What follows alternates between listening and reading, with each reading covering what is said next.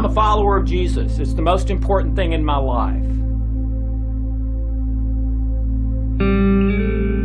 The most healing, healthy thing for the human brain is a belief in God and prayer.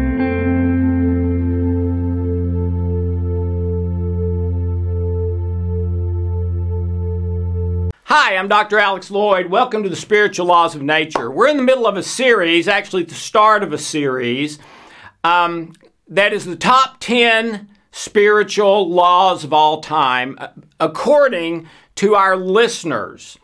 I've finished what are kind of my 10 to 15 best spiritual laws, including the greatest principle and some foundational stuff. Last week, we started on the first of the top 10 based on our listeners, and it's in no particular order. This week, we're on number two, and I and here's what I call it wanting. Wanting. Now, I would take 30, 60 seconds and just close your eyes and see what that word brings up to you. What emotions, what memories, what thoughts, what sensations in your body wanting. Okay? Um, Harvard recently uh, completed a landmark study, and it was written up in uh, Scientific American. Harvard recently completed on the Harvard campus what they called the happiness study. Okay?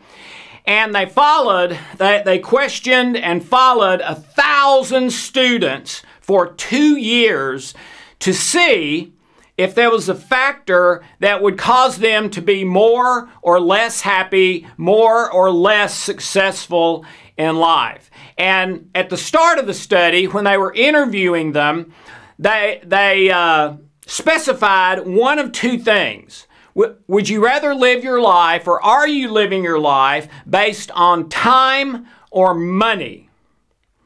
And of course, they were asking for an honest answer based on how they're living and how they plan to live once they get out of Harvard and into the world and all that, okay? And uh, some students said money, some students said time. Well, what Harvard found was what they called, and I'm reading some notes here, a one factor conclusion, which is unusual in studies. Normally, there's more than one factor, and you have to discuss several things and how they interacted. But with this one, they had a one factor conclusion, and Harvard said, and this is a direct quote, one factor should be drive should be the driving force in every decision you make. I'll say that again. One factor should be the driving force in every decision you make as far as you being as happy and healthy as you can now and in the future. Okay?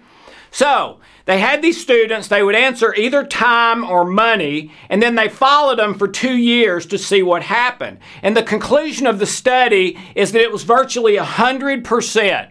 Those who had choose, chosen money were less happy, less successful, less healthy on, you know, in all kinds of ways. Those who had said time were more successful, more happy, et cetera, et cetera, et cetera, et cetera, and it was virtually 100%. And after the one factor that should be your driving force in every decision based on this study, they called this, what I'm about to tell you, the only factor conclusion, the only factor, this is the only factor that seems to matter, the only factor conclusion, what made all the difference in the two groups was when decisions were made based on value, what had the most meaning and purpose, fulfillment, and what is right. The students that made decisions based on that criteria what has the most value, the most meaning, purpose, fulfillment, and what is most right were the ones that two years later were happier, healthier, etc., than the ones who had prioritized money. Well, for you as a believer, or at least I'm a believer, and this is the recording we do for believers, man, this is kindergarten stuff, right? Love of money is the root of all evil. Okay? Well, the interesting thing about the Harvard study is that even though everyone's heard that scripture, and we've heard similar things as sayings out in the world, most people are prioritizing money, not time. Okay?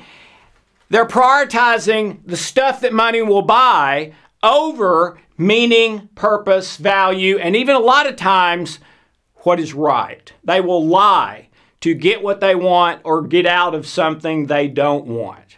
Okay? Well, again, by modern science, the Bible is proven correct. Focus on what is unseen. Lay not up for yourself treasures on earth. Lay up treasures in heaven. Look to the spiritual. Focus on what is unseen. Focus on what is true, lovely, excellent, worthy of praise. Do what is right. Focus on what is right, not what is wrong. Love above all. And if you, no matter what you do, if you don't do it in love, it won't profit you anything. Ladies and gentlemen, that's exactly what they found at the Harvard study. Only they're calling it time.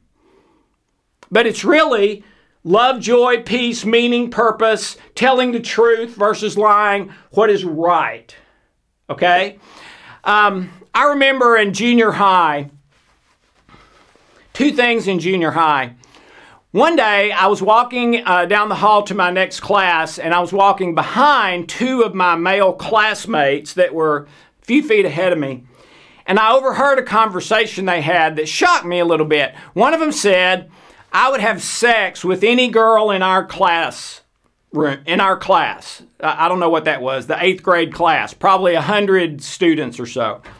And that shocked me a little bit. And then the other one said, I would have sex with any girl in our whole school, which was many more people. And that shocked me even more, but you know, uh, I started thinking about that, and, and then it didn't shock me so much. A second thing in junior high, we were having Wednesday night class at church, and uh, it was like all of us eighth grade boys, junior high boys. And um, we all knew each other, went to school together, were friends. And uh, our teacher that night was Sid Smith, who uh, I had so much respect for then and still do today. Wonderful man. But he had evidently drawn the short straw he had to give the eighth grade boys the sex talk. And I mean, we could tell as soon as he came in the door, man, there, there, was something tense going on here. But I'll never forget what he said. He said, Okay, boys, what if we had this month's uh, Playboy centerfold standing in the middle of the room completely naked? And boy, that's a picture to give to an eighth grade boy, right? So believe me, we all pictured that. But then, then he said this that really made me think and has ever since. Would that in and of itself be wrong? And his conclusion, at least then, was no, that in and of itself, there's nothing wrong there. All right? That's not a sin. Okay? I mean, maybe you could stretch it to the girl being immodest, but you know, maybe we ask her to do that for the uh, an experiment or something. But in and of itself, it's not wrong. He said it depends on what you do with it that makes it right or wrong. And he's absolutely 100% right. Okay?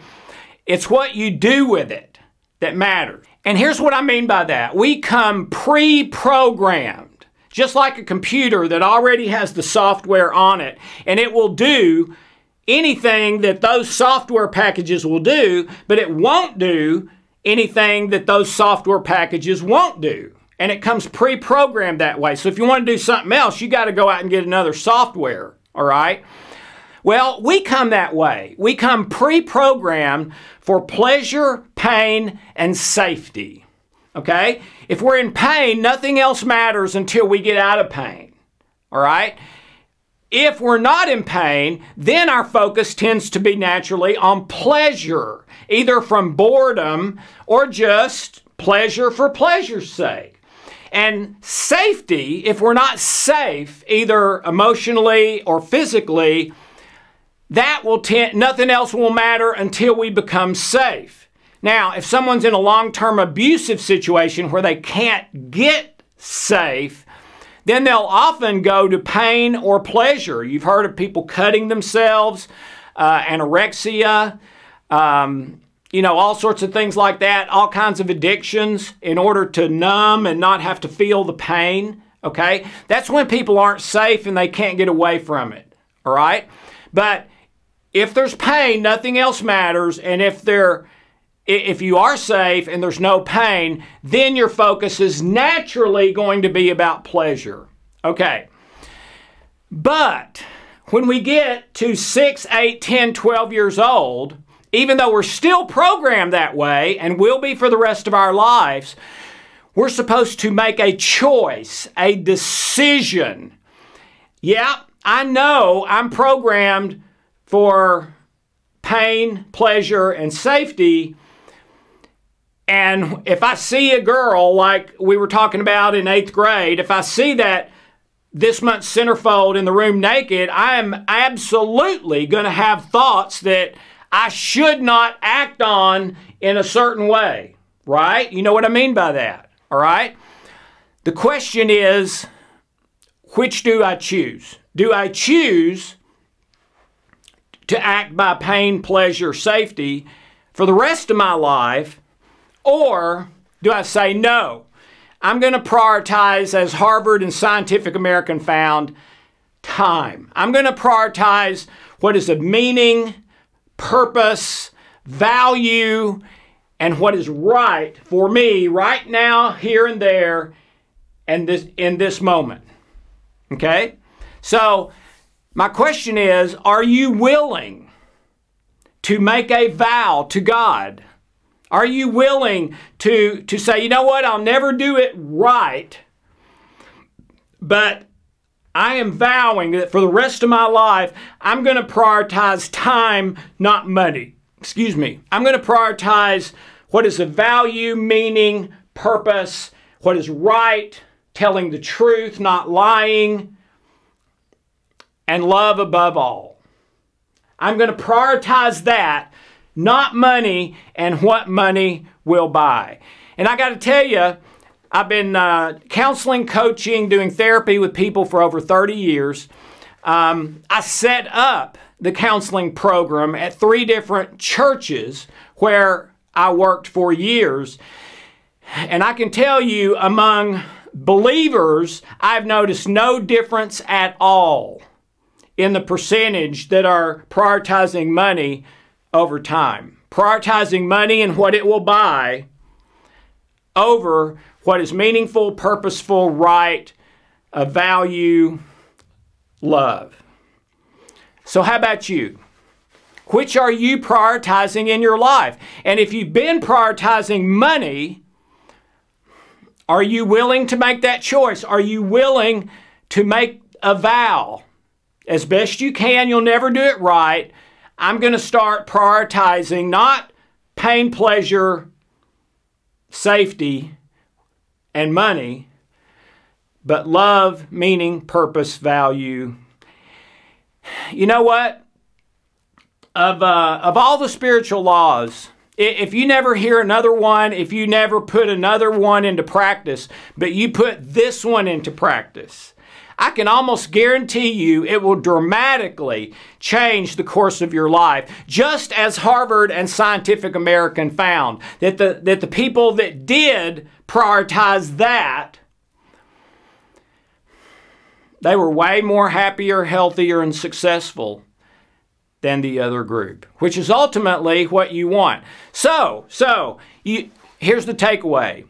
You need to want to not want what you want what we naturally want. It's our programming, how we come out of the box like the computer.